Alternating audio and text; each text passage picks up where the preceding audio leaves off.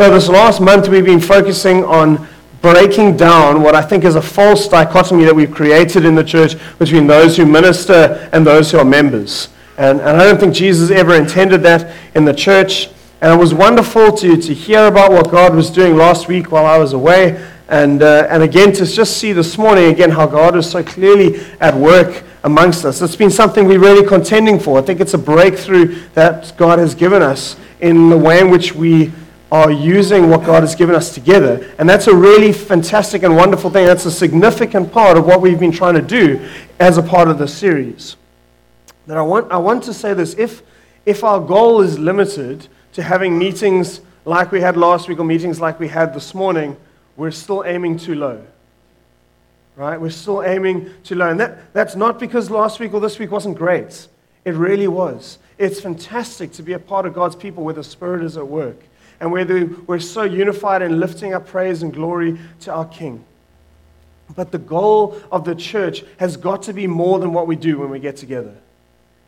Right? The goal of the church has got to be more than just what we do when we get together. This is the team talk before the game and after the game and during the game. It's not the game though. Right? And if we do this super well and we don't do anything else, we're not doing what God has called us to do.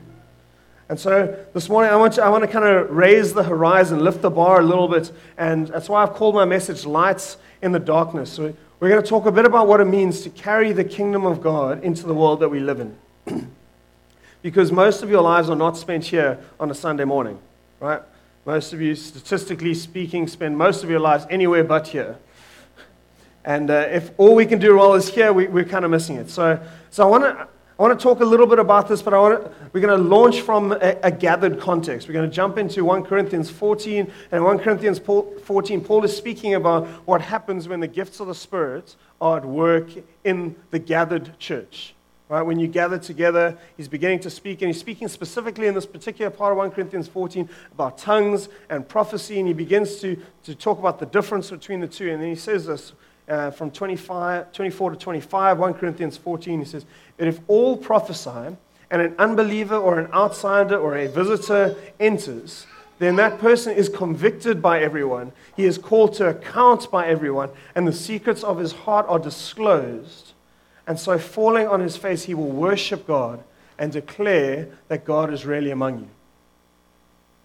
Notice what Paul is saying. If I can paraphrase, when the church gathers together, and all the parts of the church are functioning properly. I remember 1 Corinthians 12, which is this long argument that Paul's been building. We're all parts in one body. We are the body of Christ. We are the church.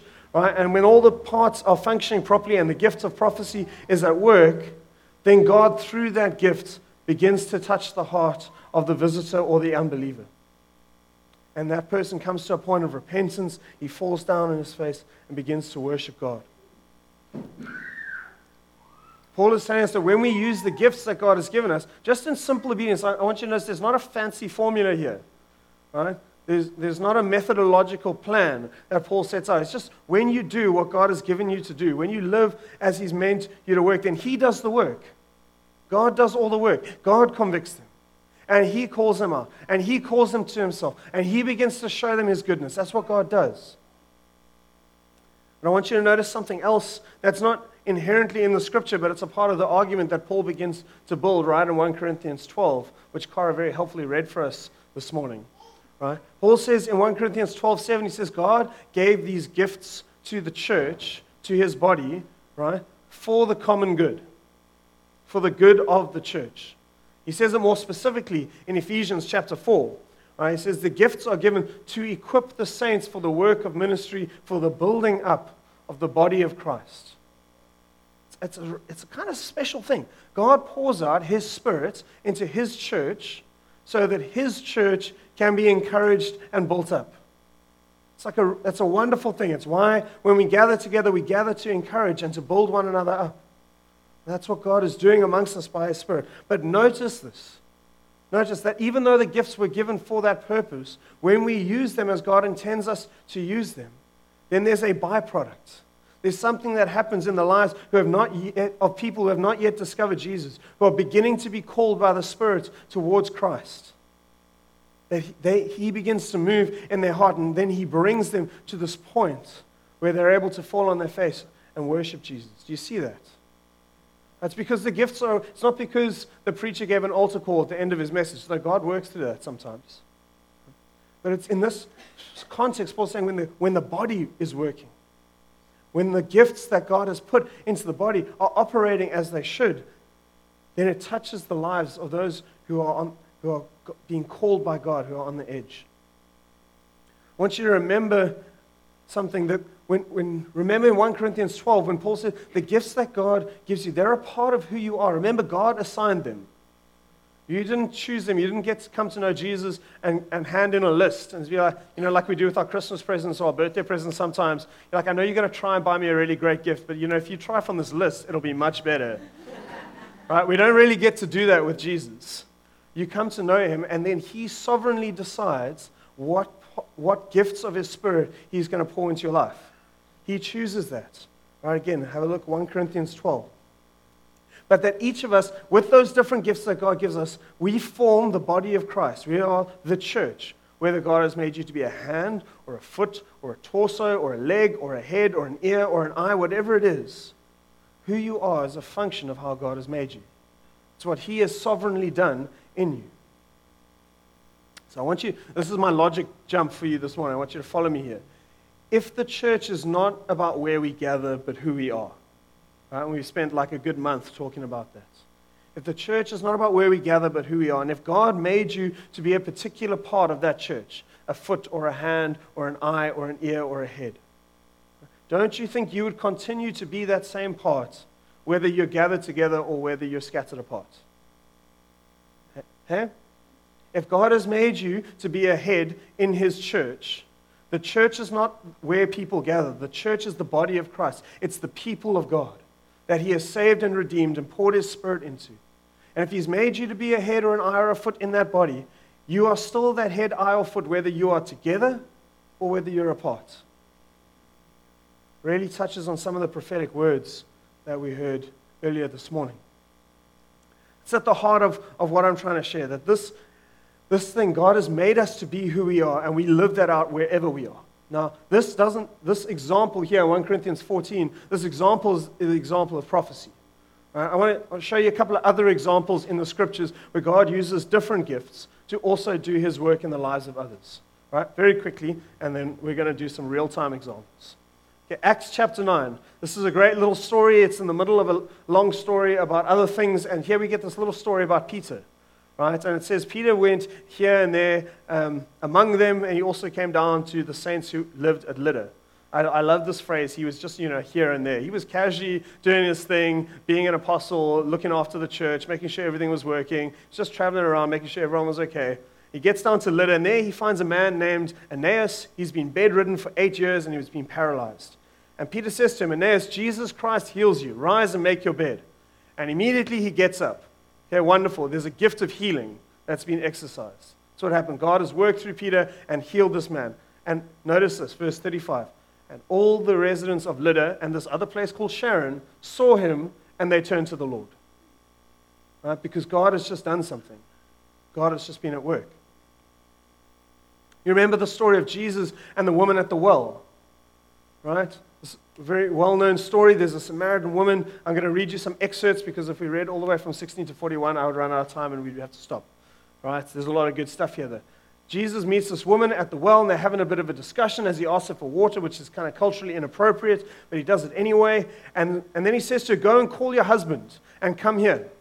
And the woman answered him, I have no husband. And Jesus says to her, you are right in saying that I have no husband. And here comes a word of knowledge, right? That's what we call it in Christian circles. God reveals something to you that you wouldn't otherwise know about someone. It's a factual piece of information, right? You've had 5 husbands, and the husband that you have right now is not your husband. That's the word of knowledge. Jesus just drops it on. It was quite an awkward thing to say in conversation to someone. You better really be sure that the Lord has given it to you, or preface it with, I think God might have said this, and this might be true. Jesus knows, so he just drops it. Right? She responds, what you have said is true. The woman said to him, sir, I perceive that you're a prophet. And so the woman left her water jar and went away into the town and said to the people, come and see a man who told me all that I ever did. Can this be the Christ? Can this be the Messiah? Can this be the person we've been waiting for? And they went out of the town and they came to him. And notice verse 39, many Samaritans from that town believed in him because of the woman's testimony that he told me all that I ever did. And when they came to him, they asked him to stay with them, and he stayed there for another 2 days, and many more people believed because of his word. Right? He just operated in what God had given him, and God did the rest. Right? This woman, actually, who shouldn't really have had much of a voice in town because she's been divorced 5 times. Right? She's like the woman that's on the outside of everyone's social group because no one really wants to invite her to their party because it's awkward. She's the one who goes back to the town and says, guys, I met this guy and he told me everything.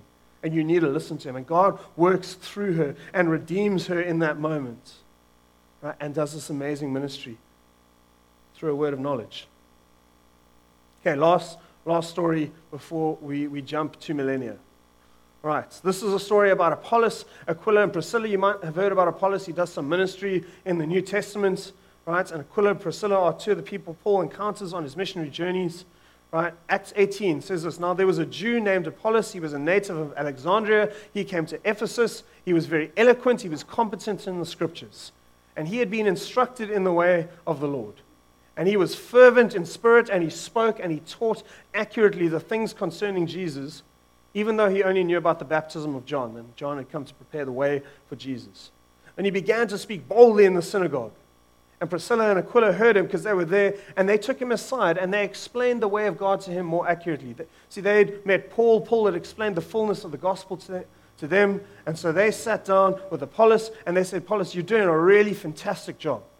But there are 1 or 2 things actually would be helpful for you to know. Let me show you how these Old Testament prophecies actually speak about Jesus and how Jesus actually came and how he overcame death, and let me tell you about all these things. So they explain a little bit. They exercise a gift of teaching, if we can put it into that framework. Right?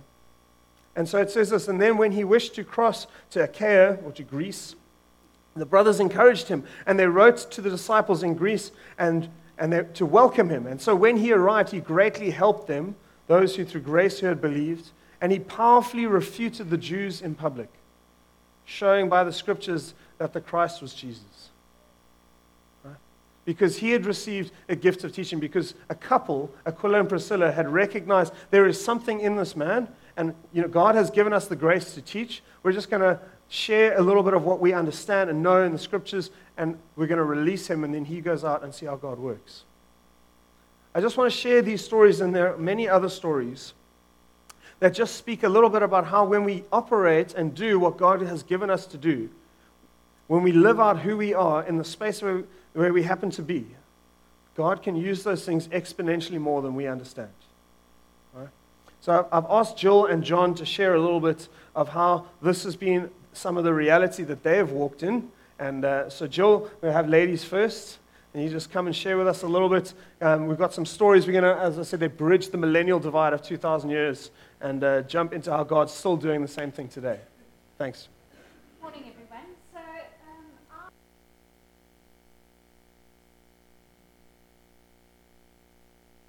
So, I thought I'd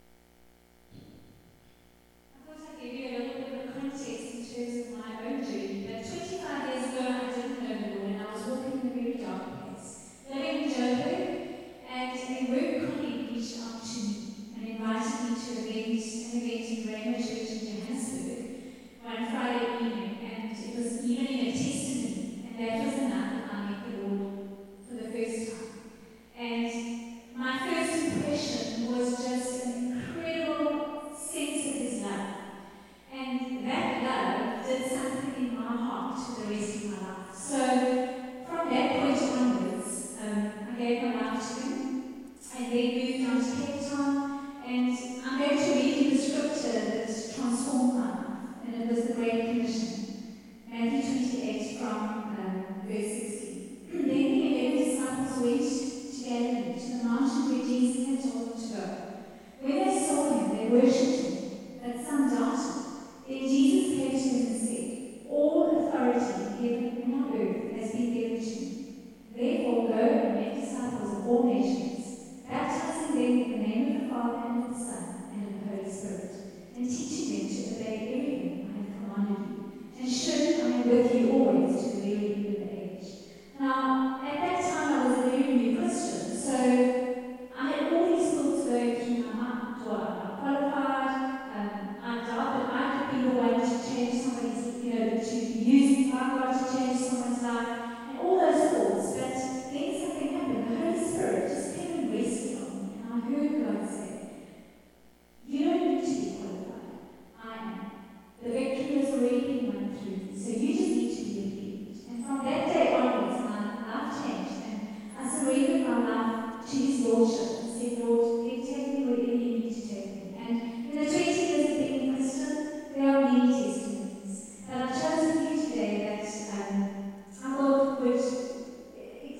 It gives an indication of just how God's power can be at work through our lives when we win. So I was working in gardens at a salon there a number of years ago, and I committed the salon for God's purposes and said, Lord, I will step out in any way you ask me to step out.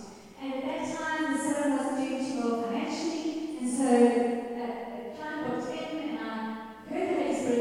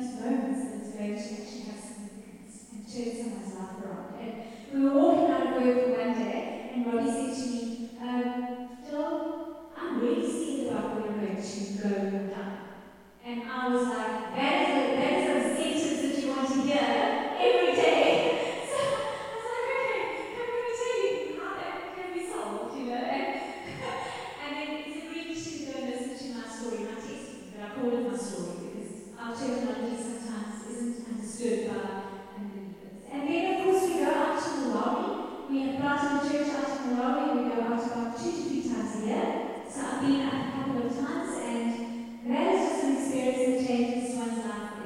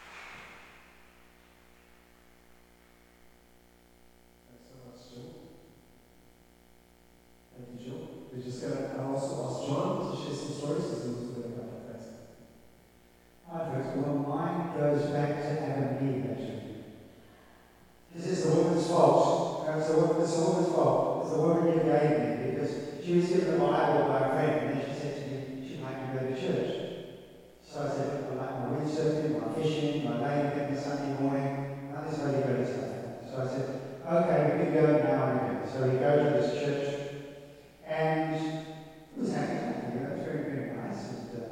And then something happens, and you know, I'm not going full story, otherwise it could be a while. So never thought of all for being saved or something. She says, I'm going to choose one.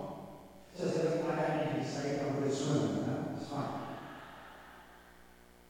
So then, well, I choose one to all for healing. So I think, oh, what did they do to you? Cost me a fortune, chiropractor's bills, you know. What did they do to you? They said, they just come up front, they prayed with me. So, okay. So I go up front, and this guy's in the bush, and the back said, bless you, the name of Jesus, be healed. I burst out crying. I'm boiling my eyes out. They didn't solve any problems with me. What's happening to this? I'm boiling my eyes out. You know, telling my friends, what do you want? What's happening? No, don't have a clue. So they all started like that, and then we had this experience with another guy, and people were screaming and shouting and falling on the floor and speaking in weird language. It was scary. Because I mean, I've been in a corporate environment, was in corporate environment all my life, and I started off on computers. I mean, I don't know what it takes. So I went from, you know, from an operator to a program assistant, and this project manager, and an MD. And so I'm a very practical guy. I see all this stuff happening around, whoa. And then calls us out. So you can pray with you. I said, well, what's good? I said, okay, so we go up front there and she prays for sure, she falls on the floor. Oh, we not put me down, right? Forget I'm strong. Say praise for me, nothing happens. And just stood there. So I said to the guy next to me, I want you to stand there, boys. You know that the Holy Spirit is what? Now, Christians, I know what he's talking about. What's the Holy Spirit? What's the word? I don't have a clue. So then we go home, and I enjoyed it. It was a whole week of bodies over the fields willing. We should have one of those for a whole week. It gets people going every night. So I was getting home at 12 o'clock, being straight in half day, and this was in Fisher. So I go back the next night, because now I'm still saying, you know, I don't want to say the other stuff, but I go back the next night, and it's interesting. That starts talking about Shadrach, Meshach, Abednego, Meshach, Shadrach, and Abednego. So you have air braces, you must, I'm enjoying it, you know. He said, and then he calls us up again. So I said, you remember? He said, you remember you dropped from, you know, Monday night. Okay, so it calls me out and praise the church on the floor. Praise the Aeneas just went weak, you know.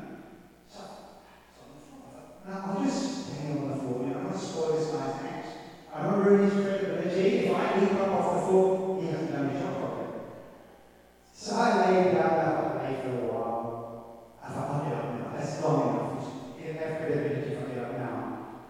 So I couldn't get up off the floor. I just couldn't get up. No matter what I did, I was stuck down there. So, and then things had changed. Now, when I got back to work, now, I'm in charge of 100-odd people.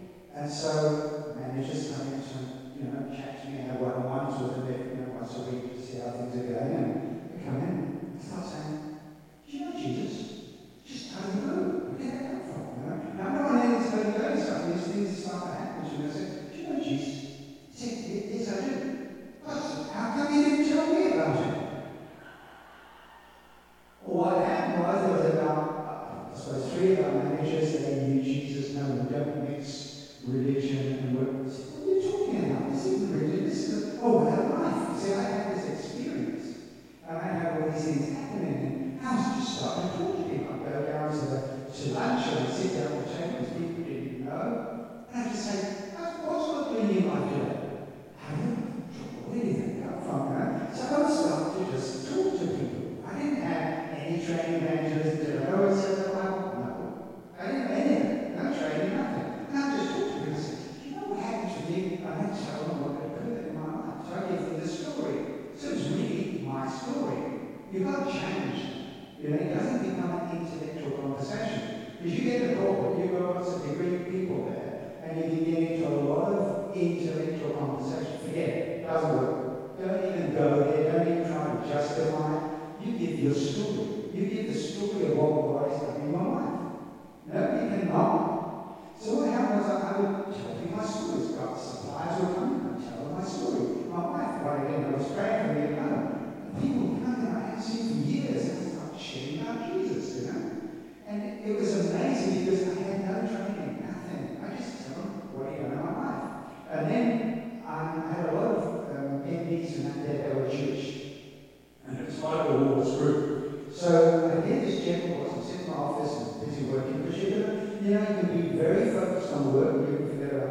You can get caught up in each other quite easily. You forget to pray, you forget to ask for help. It's easy because you're in a workplace, it's all surrounding you, but all this stuff comes against you. So you can easily forget to pray and forget to ask for help. So just check out the work.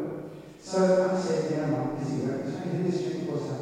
I went to speak to Ernst upstairs on the 6th floor. The 6th floor is where all the hierarchy are.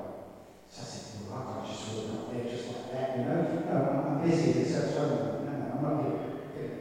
I just do that. I mean, I'm quite shy, and I might be talking about it. I'm shy sort of guy. It takes a while for you to get to know me and me to get to know you. My wife's very different. So anyway, I said, okay, well, I'm going up there, but I'm not going to go, you know, and straight up to him or anything. I'll just go up there and walk past the door. So I go up there and walk past. He says to me, hey, John, come in, come and have some tea with me now. He doesn't really know me. He knows my name because I've got a job downstairs and the bell. But he doesn't know me. He says, John, come and have a tea with me. Okay. And he's very old, I think 70 years old. Sorry, Rich, give me that, sorry. He had some back problems and various other things, but Jewish man. So I sit down and chat to him, and I said, do you know about Jesus? He just comes into the conversation, man. He said, do you know I'm Jewish? I said, no problem.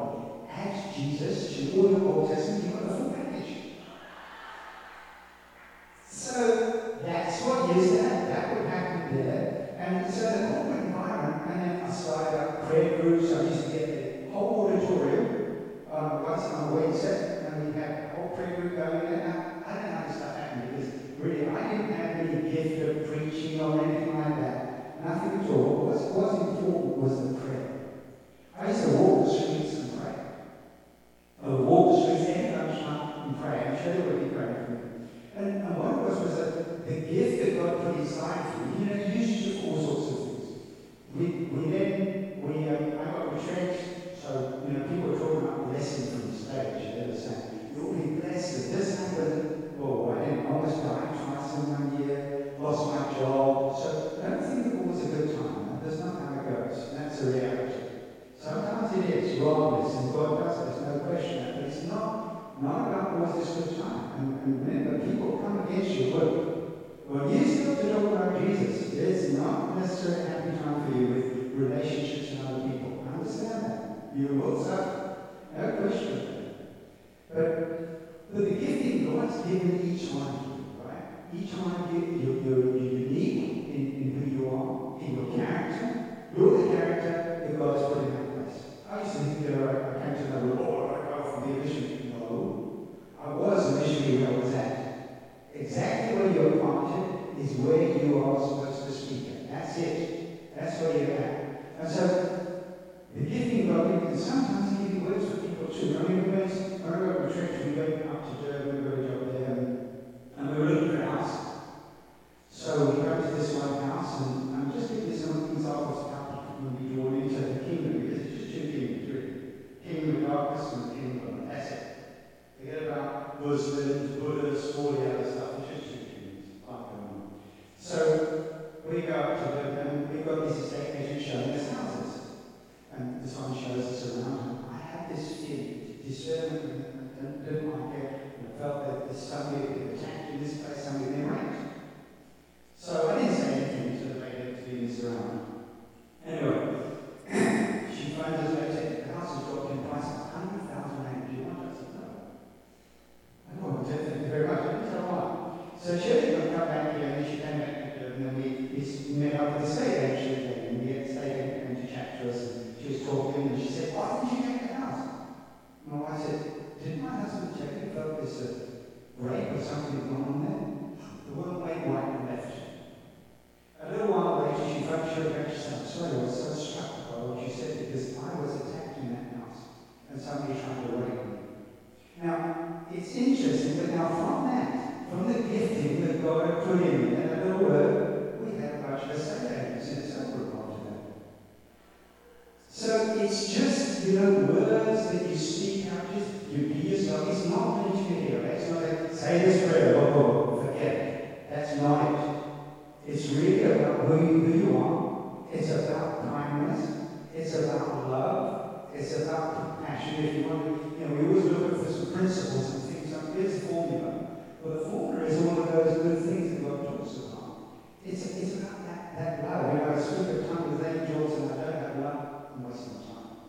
So it's about, and somebody else, one thing he was a hard one, really, I'm sorry, she really was.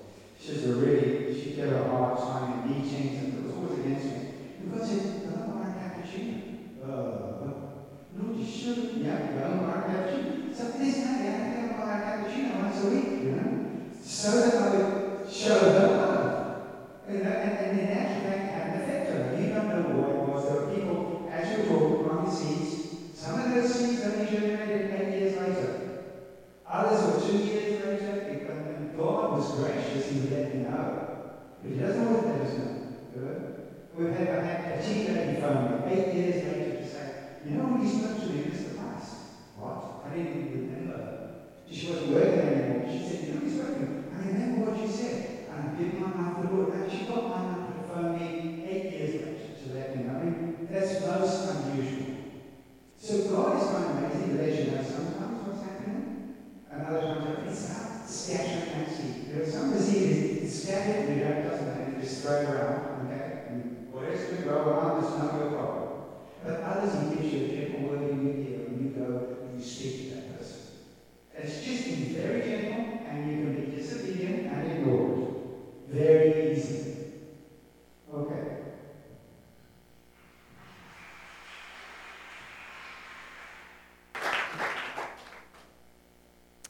Thank you, John. Thank you, Jill. Some really great stories there, and really, those stories come out of a journey of faith. And we really appreciate you guys sharing that with us. I'm not going to share any other stories because we're already a little bit late. I'm going to close with this question. If we've seen this in the scriptures, if we agree theologically that it's true, what stops us from living it day to day? I think that's something we have to wrestle with. And I want to suggest maybe we're just a little bit afraid. Okay? Like, you don't know what's going to happen. You're going to go up to the 6th floor and have a conversation with your, like, significant boss, and you're like, maybe he's going to take it badly. Maybe it's going to make an awkward relationship for us going forward. Maybe you're like me, and you're like, so many people in this world push things on us. I don't want to be a part of that culture. I don't want to push things on anyone else. And so then you end up not saying anything. I don't know what it is. That often I think we're just a little bit afraid of offending others, of what it's going to do to our relationships, of what if God doesn't come through. I don't want to sit here and tell you not to be afraid, because I don't think that's particularly helpful. But I think we all know the scripture that God hasn't given us a spirit of fear, but of power, love, and self-control, and mind, right? Depending on your translation. It's okay. Right, we know the scripture, but sometimes knowing the scripture is not enough. Right? And so, I don't want to tell you not to be afraid. I want to remind you, this is what Paul said.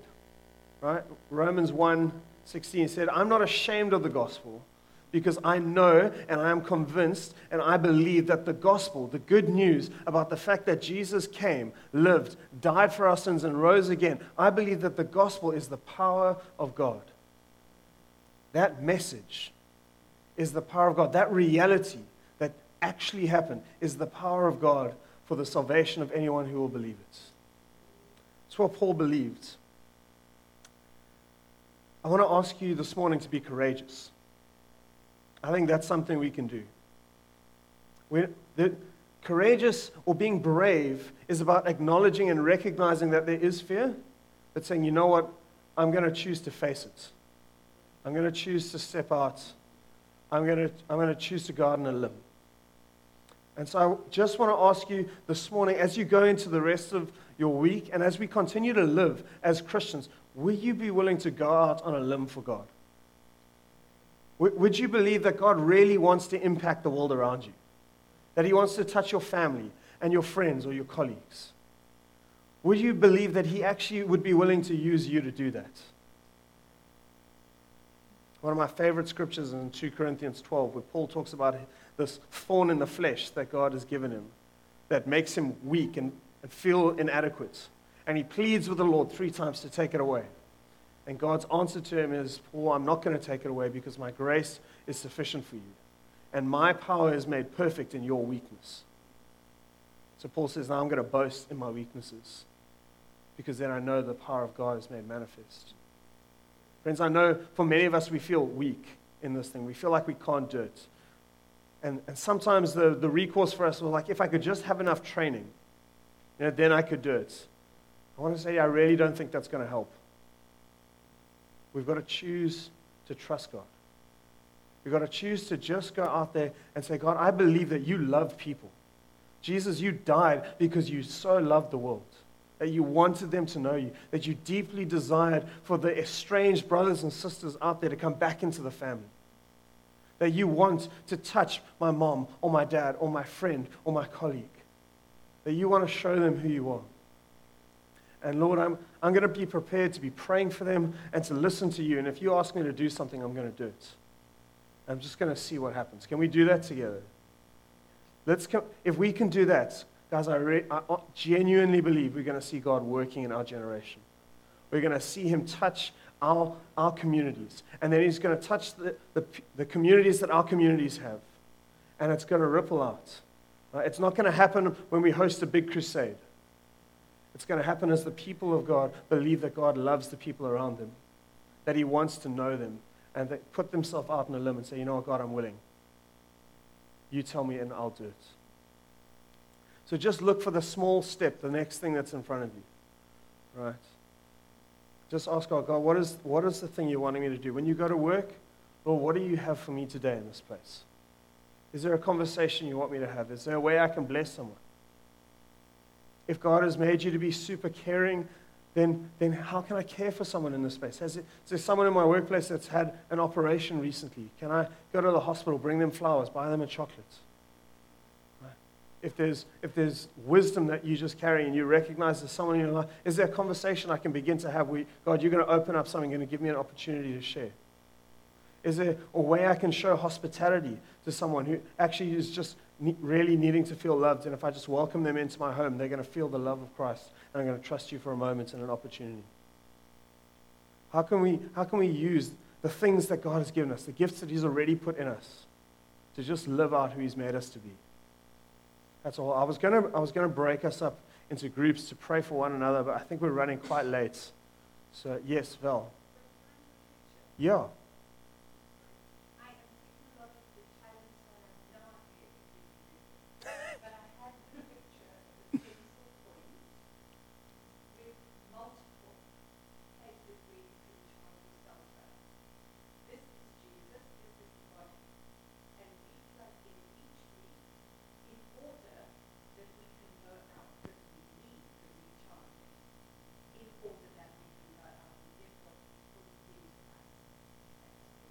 Amen, Val. Thank you. So guys, I'm gonna pray for us. There's a prayer that I'm gonna pray for us in Acts chapter 4 that the believers pray.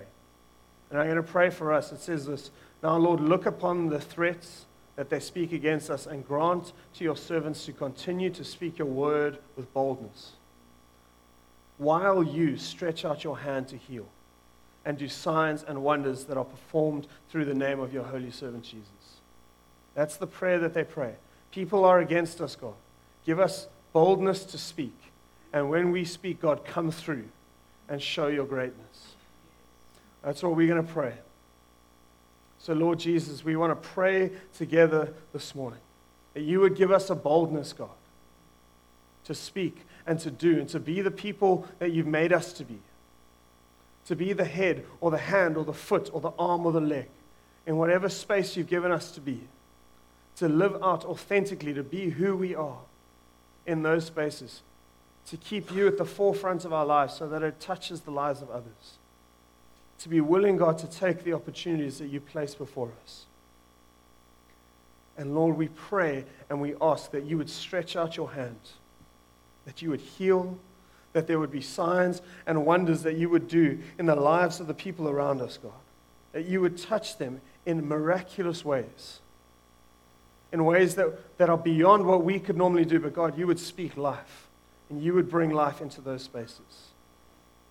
And we pray, Lord Jesus, that you would do that in this group of people, this body of Christ, for your kingdom's sake and for your glory, because God, we desire to see the kingdom of God here on earth as it is in heaven. We desire to see the rule and reign of God extended in this place in Muesenburg. We desire to see, God, those who are in darkness and in spiritual bondage brought into life and shown into the fullness of the freedom that you died for, Jesus, that they would know you, that they would discover a God and a Father that loves them. God, come and be at work through your people. Give us courage, God. Give us boldness. For your kingdom's sake and for your glory, we pray. Amen. Amen. Friends, thank you for being with us this morning. Please remember the August is next week. We love you, and we will see you the week after that I will be on campus.